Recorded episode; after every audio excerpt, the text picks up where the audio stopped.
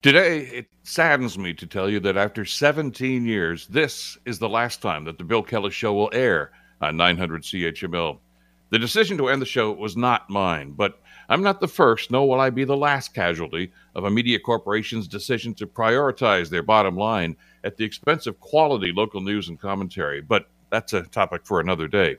This has, however, given me the opportunity to reflect on the last 17 years and the journey that you and I have experienced. For a kid who was born and raised in Hamilton, it's been a dream come true to broadcast every day on the same radio station that began every day at the Kelly household since I was a little kid growing up on East 37th Street on the mountain. Over the years, we've discussed and debated the news stories of the day, the dangerous polarization of politics at every level, the economy, social change, education, and even the devastation and recovery from a global pandemic.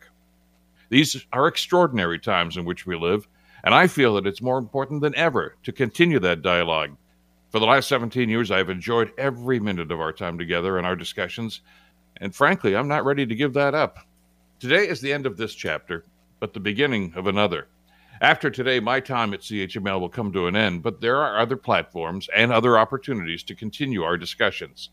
So, this isn't goodbye, it's until next time. I'm Bill Kelly.